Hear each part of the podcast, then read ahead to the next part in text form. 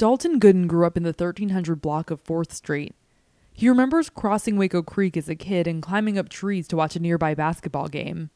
Gooden, who was the first African American firefighter in Waco, is now president of the Carver Neighborhood Association and a critical member of Waco Habitat's Neighborhood Revitalization Initiative leadership team. His family made the move from South to East Waco when he was a teenager. What was it like making that move when you were 15 years old from one side of the river to the other? Did, was there a big difference to you, or did it seem pretty pretty similar? It, it was a, a, difference in in the sense that we hadn't had not had a whole lot of exposure to that side of town. So it was going to be an adjustment that was going to have to be made in that respect. And it, it wasn't anything unpleasant. It, it was a nice transition for us. Uh, we realized and we accepted the fact that the area where we were was an area that was, I guess, say, gravely sought for. And uh, we knew eventually that it was going to come to pass, that everybody in that area was going to be moved out. Today, the area where Gooden first grew up is part of Baylor University's campus. And in the 1950s, his neighborhood and the surrounding areas were in high demand as the university sought to expand. The housing that was there was considered substandard, and there wasn't always adequate plumbing or electricity. In 1958, the City Council voted 7 to 1 to form the Waco Urban Renewal Agency to deal with what it deemed, quote, inner city blight.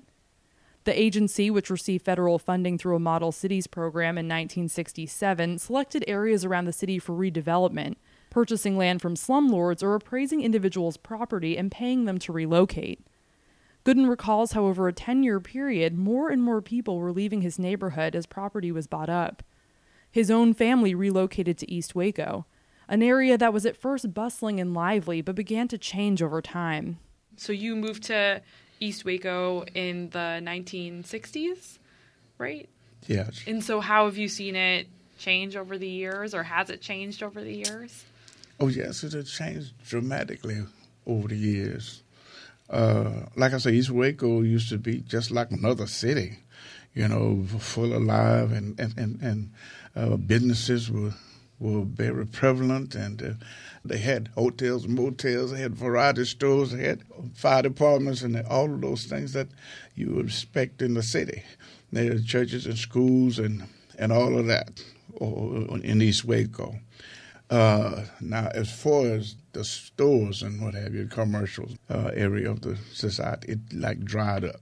Without a thriving business community in East Waco, Gooden has seen a significant change in the community.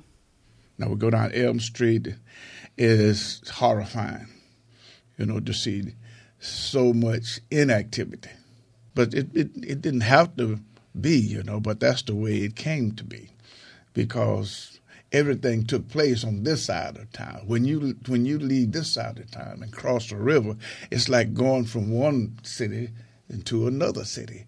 It's like stepping back in time about 50 years, uh, in a sense because uh, of the situation on that side of the river now.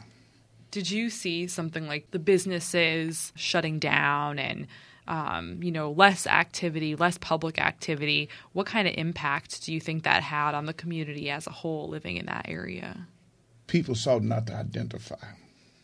You know, everybody wants to identify with something that's that's uh, promising, something that's uh, live, something that's you know uh, productive. You know, people want to identify with something nice. You know, uh, and nobody wants to identify with East Waco, so people stop going to East Waco.